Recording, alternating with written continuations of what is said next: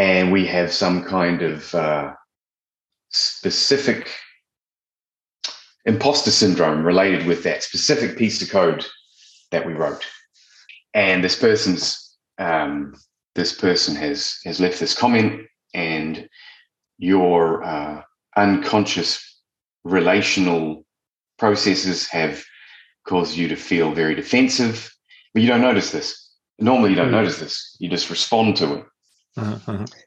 And if we're using mindfulness, we have the opportunity to go, "Oh, I don't feel very good about that that thing that that person said. Is this really personal? Did they really mean to insult me or offend me? Um, where does this come from in me? Oh, is is my thing? Or oh no, it's them. then we have the opportunity to choose how to interact with that person.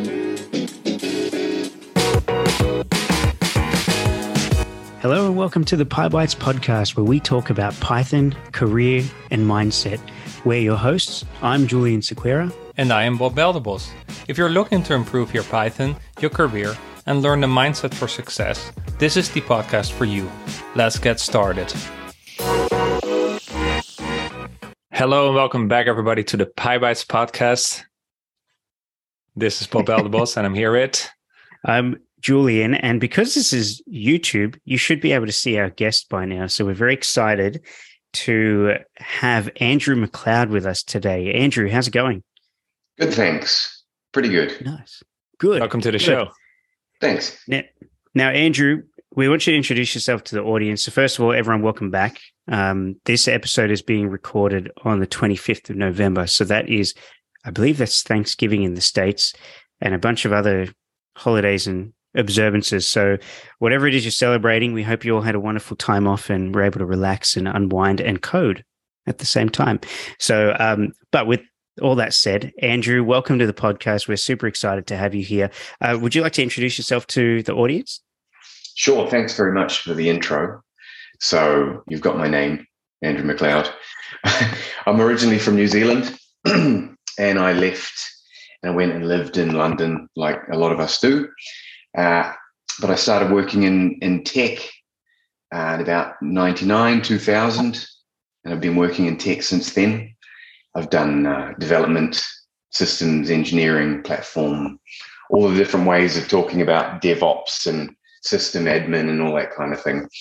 And, and uh, around about the same time, or probably earlier than that, I was quite interested in exploring altered states of mind altered states mm. of consciousness, perhaps you could say. And that led on to being very interested in meditation, Eastern philosophies, that kind of thing. And uh, those two things kind of came together. Um, so uh, from uh, around about 2018, 2019, I tried to bring, or I decided that it would be um, fulfilling to, for me to bring uh, my mindfulness experience and my tech career together in some way. And that's the journey that I've been on since then through the pandemic. Interesting. Cool. So tech background, and then you kind of pivot into mindfulness um, and applying that to the tech industry. And uh, I think you also mentioned it uh, in this in the context of humanizing tech, right? So I wanted to know, like, yeah, what made you pivot into that? And and why is it important? What what trends did you see? And what is the humanization aspect that that's really needed these days? Sure. So i you know my experience my experience my personal experience was that um perhaps my my social skills weren't um highly honed for many different reasons um, and I definitely undervalued, say, um, the emotional aspects of being a human being.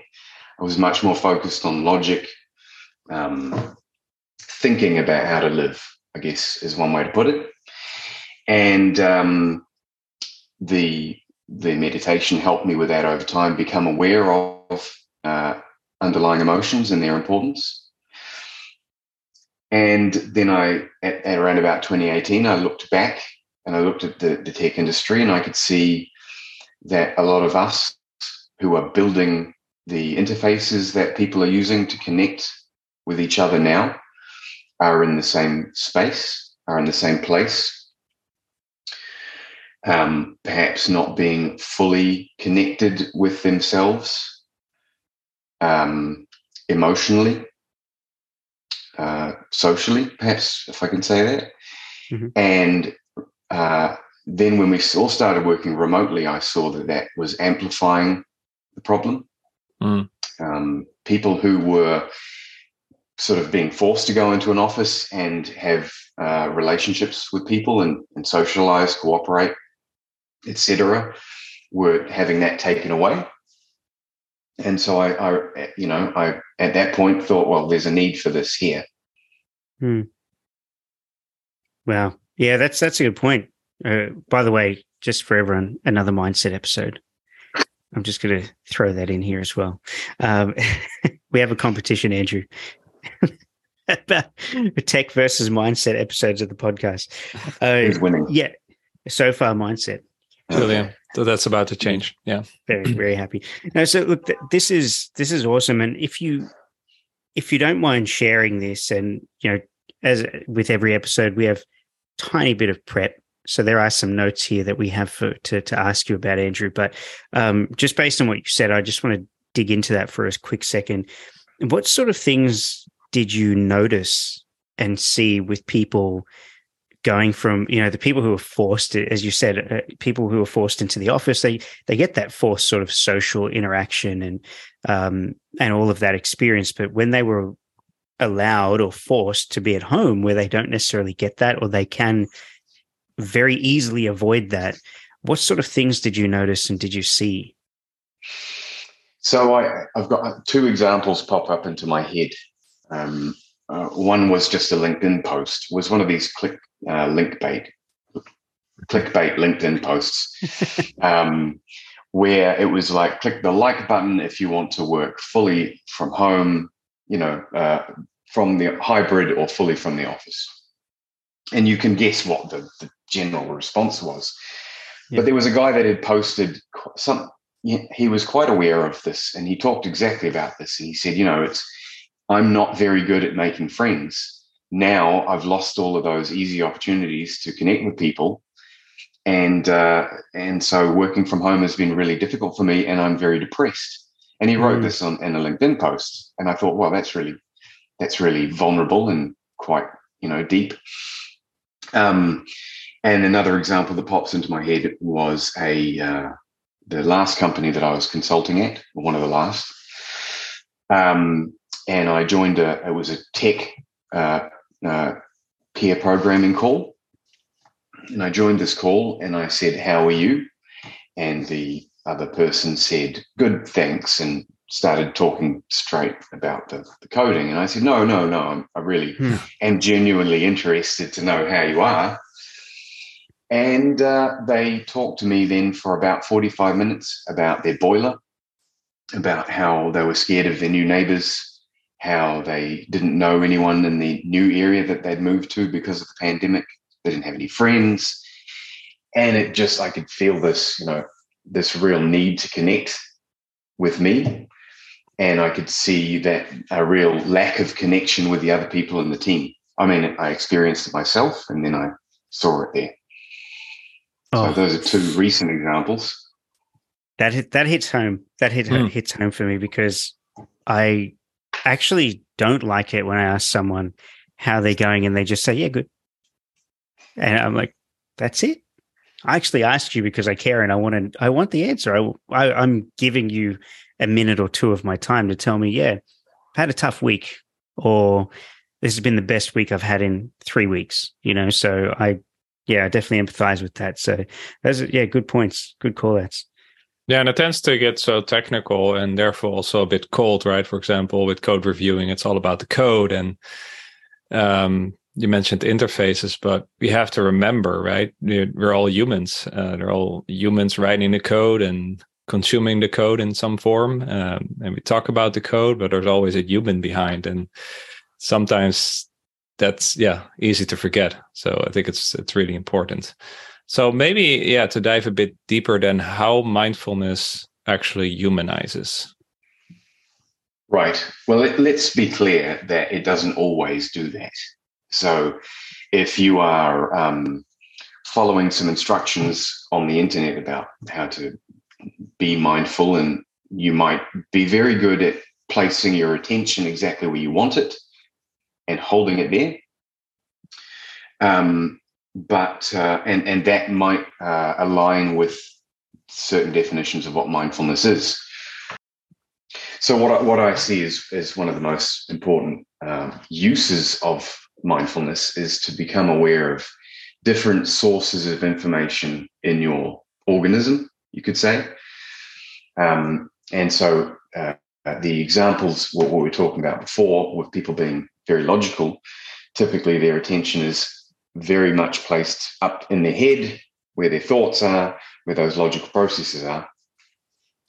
But we also have other information coming through to us, like, for example, how our stomach feels when we're nervous or excited, mm.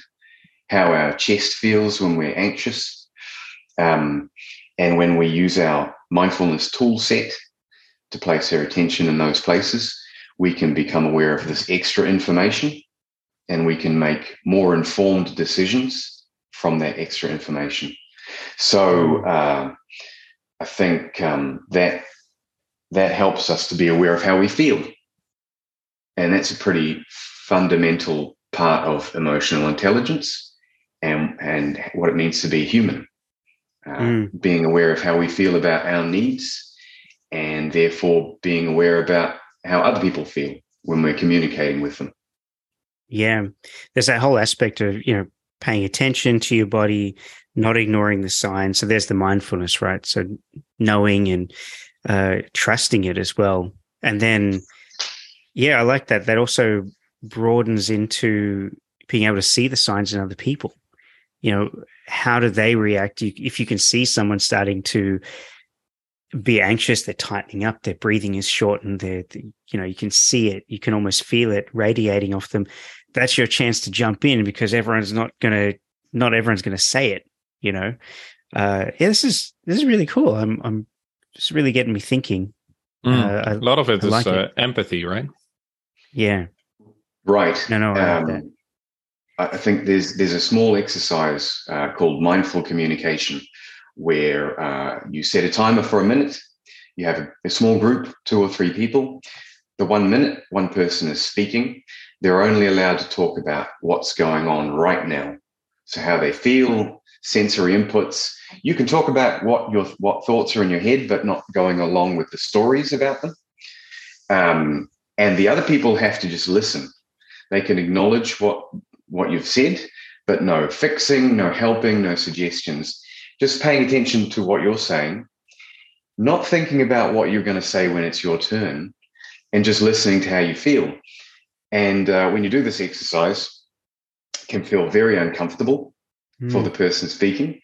But you, as a listener, you do notice how you feel and how they feel. And it's really a, it doesn't require any thinking. It's just, this just happens. Yeah. Wow. It's almost like another level or dimension. Yeah. That sounds cool. And yeah. it, it forces you to, like, as the speaker, it, it, like forces you to be in the moment. Like right now, it would force me to stop thinking about tomorrow's activities and what's happening next week and all that stuff. And I'm thinking, well, right now, it's, I'm hot. I wish I had the fan on. Uh, my, my feet are hurting from standing up. and so right, exactly I'm thirsty. You know, I wish I had a chocolate bar. No, um, so no, I, I, love it. I think that's really cool. Uh, now, one thing just to to segue into the the thing that you really that really sparked my interest when we spoke earlier uh, was you were talking about how people tend to use mindfulness to fix problems right and that that to me i'd never heard it written or, or, spoken that way before so do you want to share with everyone listening what you what you meant by that i'd love to so i think uh, most people have some kind of they have their own understanding of what mindfulness means it's probably connected to the word meditation mm. which is reasonable. Um, and a lot of people then connect it to, I know, uh, philosophical ideas and um, enlightenment, maybe. There's a dangerous word. uh, and then whatever your idea is of what that is. And I think quite often people think, you know, there's just, there's a lot of mystery around this. I don't think there should be, but there's a lot of mystery around it. And so that mystery, that that kind of information void, allows people to uh, grow their own ideas about what might happen there. And so mindfulness, meditation, etc., can uh, often seem like a magic bullet to fix problems. I, I, think that's that's how that's what I'm thinking. How, how does it sound for both of you? You mean that that mindfulness can be used like that? Yeah. Oh, totally. You know, you the whole thought of okay, you're going through stress, you've got a problem, you've got something happening, something that's that's bothering you, right? And that the act of sitting there, being mindful of the situation, just solves the problem. You know that if you sit there and meditate, eh, so I I link mindfulness with meditation, right? Because to for me to be able to be mindful of a situation around me, whatever's going on, I kind of do need to meditate in a way of like taking time out, setting away, intentionally being in that moment, right? Um, but yeah, the one thing that I, I always struggled to continue it that exercise of doing that was that when I was done, that moment of meditation or mindfulness session, the I'll say problems in in uh, quotes here, but the problems that I had leading into that session are still there. I may not, I may have slowed my breathing. The anxiety maybe I felt before that about a big day, a meeting, a presentation, going live on Facebook, those things might melt away but the act of having to go live on Facebook still there. The act of having to do that presentation still coming up, and those feelings can come back, right? So I just sort of went, okay, maybe I'll just use the exercise of to calm myself down in the moment, and that's it. That's my takeaway. Right. So uh, yeah, and, and, so this is this is the way that a lot of people think about it, and uh, it's a, a nice example is if you're if you're meditating or practicing mindfulness and you notice you are hungry, you notice mm. a sensation in your stomach, which is often related for a desire to eat. And you, well, then the best thing is probably to eat something. I mean, ideally, um, it happens. I, I teach. I teach meditation online, and quite often people will say, "Oh, I didn't realize how tired I was. What do I do? Uh, I, I have a sleep." Go to bed. have a nap. I mean, this is this is you know part of what mindfulness is is noticing what's going on, so that you have the information to act correctly, or you know, you. Have, so there's a quote about um, people never make the wrong choice; they just don't have enough information to make the right choice. Mm. That's not the quote. it's something like that. Um, so you, the more you know, when, you, when you're practicing mindfulness and you have more information about how you feel, you can choose to act accordingly. Mm. Um, so, and to, to, to continue with the question, I think there are a lot of as uh, corporations start to integrate their mind, uh, try to integrate mindfulness into their wellness programs. A lot of those corporations are trying to use that mindfulness to get people to be more uh, comfortable, more happy with um, dissatisfactory working conditions, you could say. So I'm not, I'm super stressed at this job at this huge tech company. That's okay. Go and breathe in the corner for 10 minutes. right. Well, and then maybe you're breathing in the corner and you're like, well, I'm still stressed. Why isn't this working? Yeah. Well, maybe you're you're now you're just aware of the stress even more and there you have more information to take action so is well, this awareness kind of half of the battle then definitely i mean we we don't part of the part of the reason we need mindfulness is because people aren't don't place their awareness where there is discomfort So our our habit and our training is I don't like this feeling, I'm going to ignore it by engaging in other activities. I'm not happy, so I'm going to get drunk. Comfort mm. zone, right? Yeah. It's like right. we we when we try to move outside of our comfort zone, we always you're always pulled back into it, right? Because outside of the comfort zone, it's it's scary, it's uncertain. Yeah. Yeah. Mm. Yeah. So, okay, so I've got a question for you, and, and I might be putting you on the spot here. So, forgive me. I'm going to ask it anyway. um, for for the people listening right now, they might be sitting here on the fence, going, "Well, okay, on the fence with mind mindfulness, going, well, well, what then? Well, what do I do? How do I do it? How does does mindfulness even have a place in my day to day? How can it benefit me? And you've you've talked about it making you aware of the things happening with your body, of how you actually feel and, and what's going on. Um, but how does that help them? And in, in, the example of like I'm hungry or I'm tired, like that, that's pretty obvious, right? But when it comes to you know working with people, uh, re- relating with your your teammates, with uh, working as part of a team, uh, you know, being a more emotionally intelligent person, uh, whatever. How does it help with those things? And um, if, if, you have any tips for people as well, I'd, I'd love to hear it too.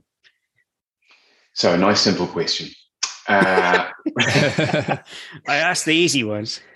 so, I, the one, the first thing that popped into my head was uh, this idea that there's always pain in life it's unavoidable. Sorry for the bad news, right? You can't avoid that pain. Uh, but then what we often do is we resist the pain. So hmm. I don't know if you've had a cramp in your leg recently, but if you try and resist this cramp, then it really hurts. And if you can be like, okay, and you can let it kind of happen, then normally it just tenses up and lets go very quickly. So that's a great example of what that's actually that's mindfulness in action. You've mm. noticed the pain, and importantly, you're allowing whatever's going on to happen. You're allowing that process to to happen, giving it space to occur, and it does its thing, and and it goes away. But if you don't allow these, if you're not aware of certain processes, then what often happens is your habitual response to pain, which is to try and stop it, to run away from it, um, and so, uh, let's say, for example, you type like this. So my mm-hmm. shoulders are up. If you're listening, you can't see my shoulders. My shoulders are up by my ears, and my shoulders are very tense. Now, right now, I'm very aware of that, so I can make the choice to relax my shoulders. But if that's a habit, then I'm going to have a lot of shoulder pain, a lot of tension in my shoulders. That's probably going to run up my neck it might give me headaches, mm. might give me jaw tension. I mean, uh, you know, there's all sorts of things that can follow on from that that muscular tension. By becoming aware of it, like, and it's painful, right? So you have to become aware of the pain, and then you have to let it be there, and uh, then you have the option to try and allow it to be there and let it go. And so when we're working with other people, there's a uh, psychologist, and I'll try and remember his name later. There's a popular book at the moment, which I also can't remember the name of, but I can I can think I can let you know what it is later. Uh, and there's a quote which is all problems are relational, all human problems are relational. Mm. And so when we're working with a team of people, all sorts of uh, relational habits, perspectives, modes are triggered within us um, from our family, from our early school life. And we are most often not aware of these processes. So we go into a situation where we're interacting with other people, say as a developer, and we've written some code, and someone reads the uh, read someone reads our PR, and they come back to us and they tell us it's not good for some reason. Mm. And we have some kind of uh, specific imposter syndrome related with that specific piece of code that we wrote because it connects to uses a particular library. You have no idea how the library works. You copy and pasted something from Stack Overflow. you're not you're not sure what's going on, and this person's um, this person has has left this comment, and your uh, unconscious relational processes have caused you to feel very defensive, but you don't notice this. Normally, you don't mm. notice this. You just respond to it. Uh-huh. And if we're using mindfulness, we have the opportunity to go, "Oh, I don't feel very good about that that thing that that person said.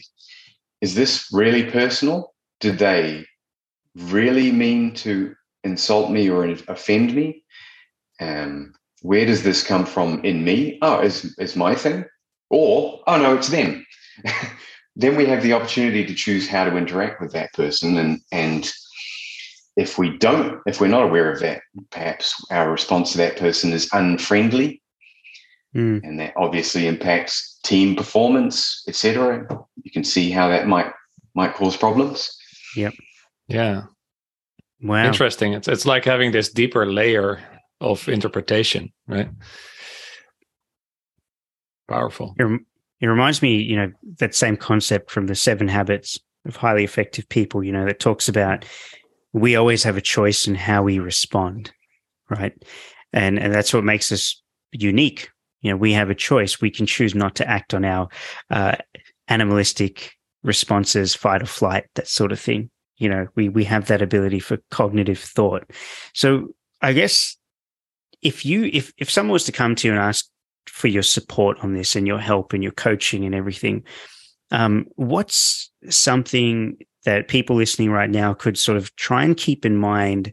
And it might be completely obvious, by the way. It doesn't have to be some zany, take this potion and you'll be good for the rest of your life. But rather, um, what's someone something that someone could take away from this right now to go to have a better conversation today? Uh, you know, well, most people are on holidays and whatever, but when they get back to work, you know, with a mountain of emails, there might be some stress with meetings coming up after just being on holiday for four days. Uh, you know, people might be on on edge, tired at the end of the year. What's something they could do now to sort of remind themselves to be present in that moment, to be mindful as and choose that reaction and choose to think about the situation before they shoot off a cranky email or something like that. so we, we can set up trigger points to remind us to be present.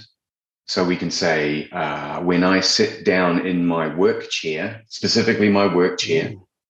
then I'll remember to breathe twice mindfully, just twice. This doesn't have to be sitting for an hour, just breathe twice. Mm. And being aware of even one breath is enough, but why not do two? even being aware of those two breaths consciously is enough to bring you into your body mm-hmm. and bring your attention into your body as opposed to where it might be. It might be in a concept, it might be in an idea about what's going to happen in 20 minutes, which is the meeting with someone about the work you haven't done yet. And so you're starting to be stressed about it. But that's where the mind might be. We want to bring the mind back in here mm. for a moment, notice how we feel, and we might feel really sick. I don't know, maybe we feel sick. And if we know we feel that way, then it's not going to influence our uh, reactions to things. We have an opportunity to choose our response. Mm. Mm. So that that's one example. Um, we might have a post-it note that says "Be present." We might have an Apple. Uh, we might have a some kind of device with a non-specific brand that tells us to breathe. Might have a little alarm. we hey, if, if, Apple wants to sponsor us, man, by all means. uh, people use Pomodoro timers, so that could be a that could be a thing. You could have a little mindfulness reminder there. Um, in uh, certain traditions where they teach mindfulness, they teach you to be mindful in all postures. So you've got the formal sitting meditation. Mm-hmm. You sit on your cushion, and that becomes a trigger when you're sitting on your cushion or your meditation bench or whatever to become present. Uh, they also teach walking meditation. They teach lying meditation, where you fall asleep, probably. They teach mm-hmm. eating meditation. So you become more mindful when you start eating. So all of these can be trigger points. Uh, but for someone who doesn't do any of this, that's going to sound pretty overwhelming. So it's good. It's a good idea to just pick one thing. Mm. Um, mm-hmm. mm-hmm. That could be brushing your teeth, for example. Uh, people often say brush your teeth with your other hand because it's more difficult. You have to be mindful then. Yeah. Interesting. Uh, type with your hands crossed over. No, that sounds rude. Can you? No.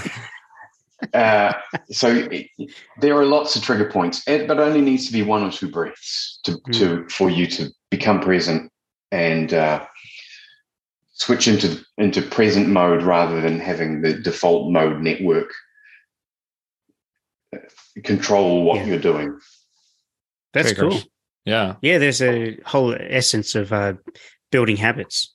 Yeah, yeah, it's all habit building with triggers. Like yeah. It, maybe it, I, I, sorry. sorry, go on. No, go on.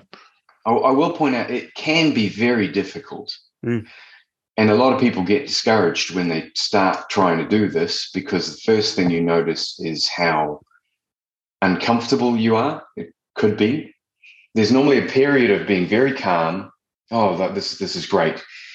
And then you start noticing what's going on and you're like, I don't like this. Why am I doing mm. this thing? This isn't meditation. This isn't making me feel calm, but that's just noticing what's going on. And at that point, you don't want to make it a habit there, there's mm. a struggle. And it's also, we're fighting against billions of years worth of evolution here.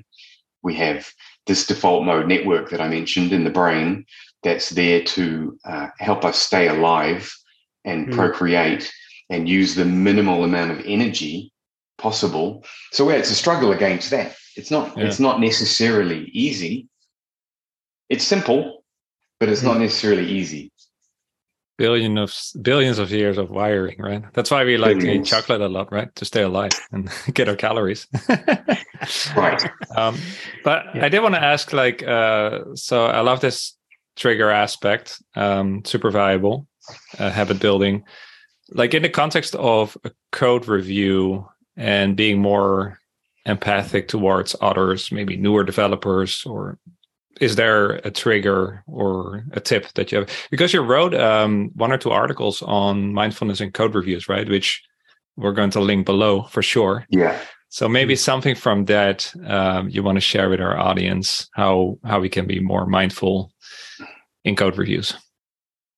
So I, in the article, I didn't write anything about specific triggers. So that's an interesting question. Hmm.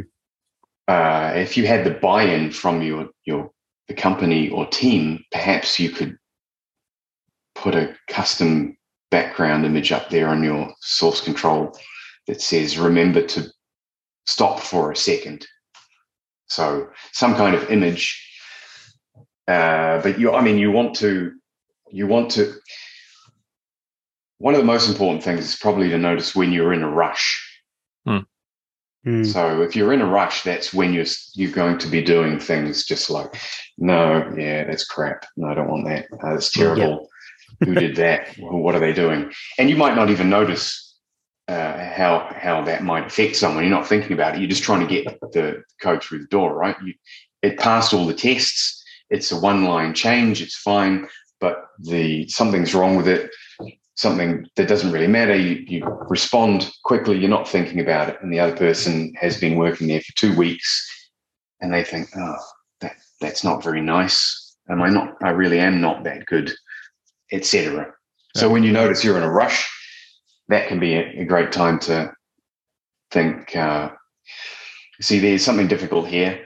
I think the way I think of rushing is you're trying to move faster than you can. Hmm. So it doesn't mean you have to slow down.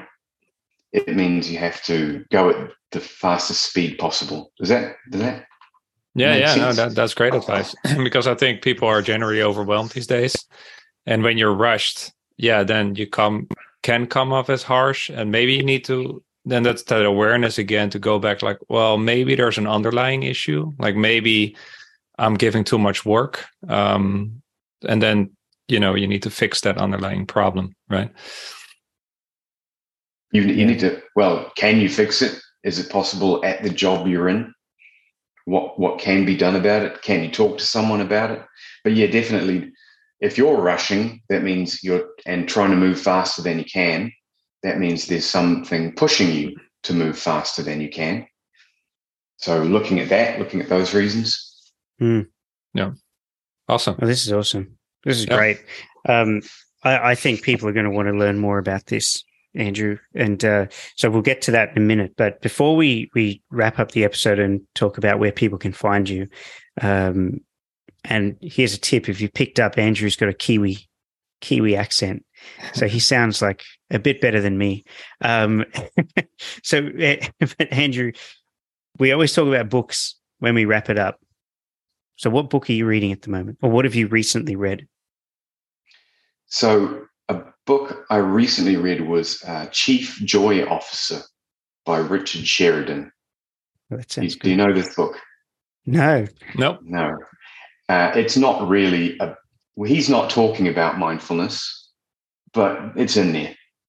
You, well, a lot of what he's talking about is how do you connect with people at work? How do you create an environment where people want to connect? How do you deal with things like once people come back into the office in a hybrid situation, for example, how do you deal with everyone wanting to wear headphones? Mm. So it seems so simple, but it, it makes a big impact on how people work with each other. So that that I really enjoyed that book. Um, That's by Richard Sheridan. Richard Sheridan. All right. Yeah. We'll add that to our books list.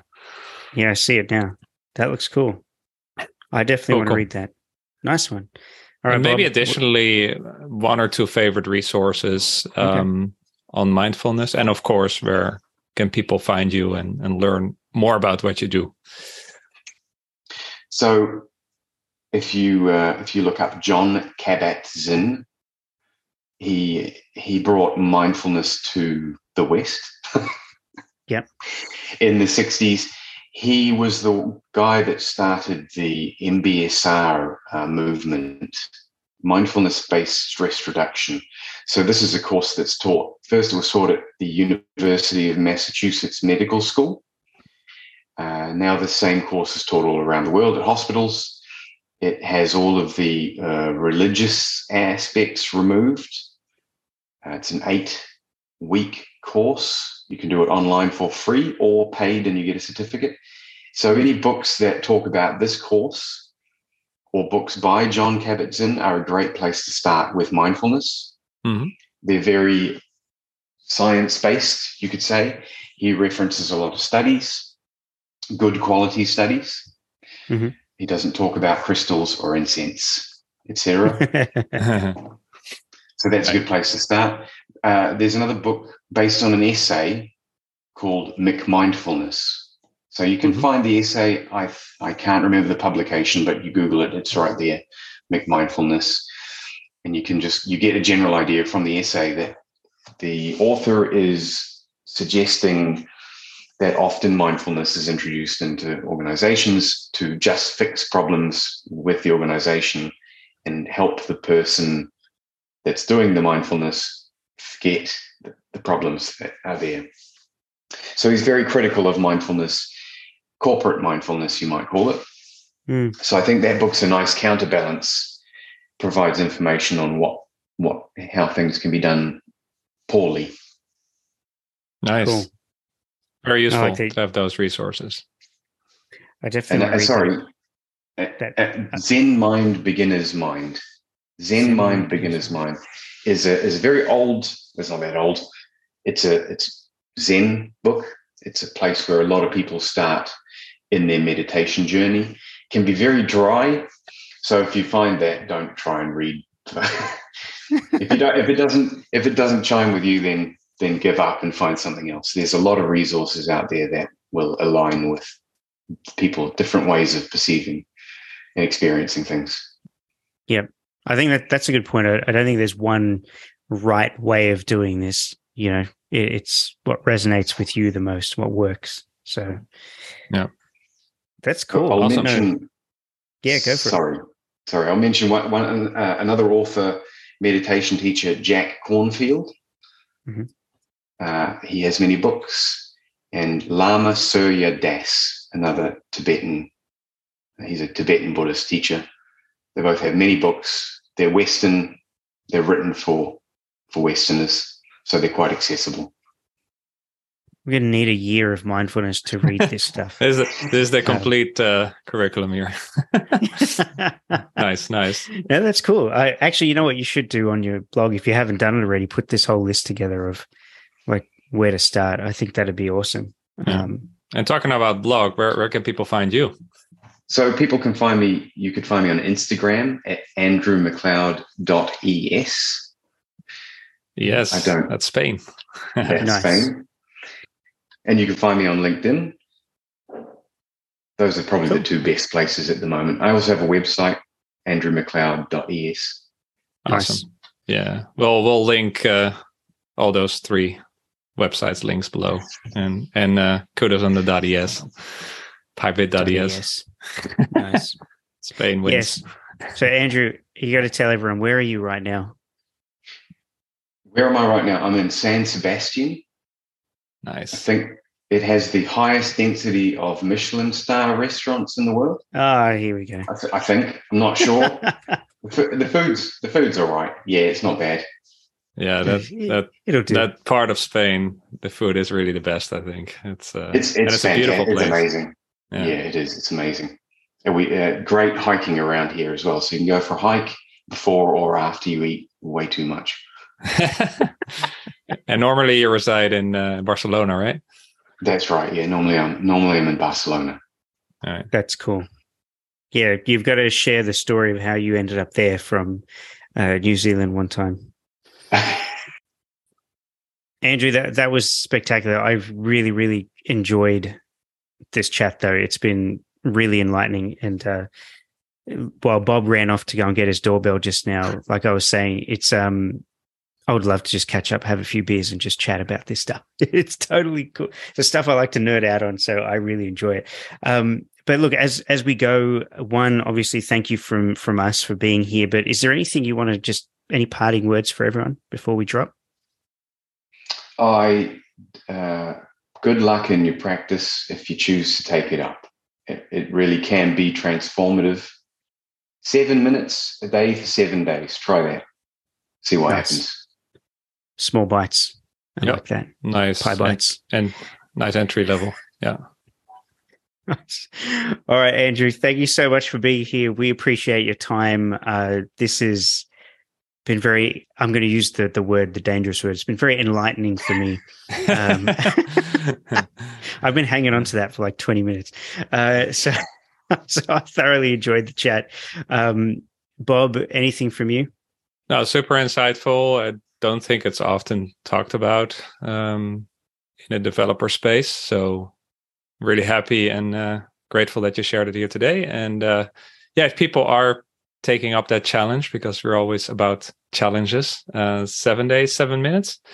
If you have any feedback, then uh, they can reach out to you via the mentioned links. And you're also in our Slack community, so um, they can also hit hit you up there. So that would be a great place to to connect with me in, in hmm. Slack. Mm. And thank you both very much for giving me the space to express myself.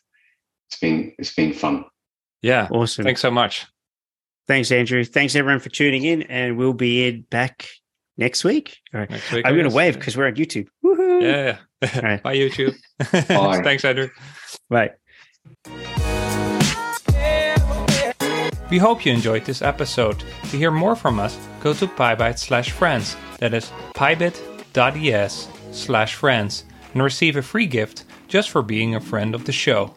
And to join our thriving Slack community of Python programmers, go to pybite slash community. That's pybit.es forward slash community.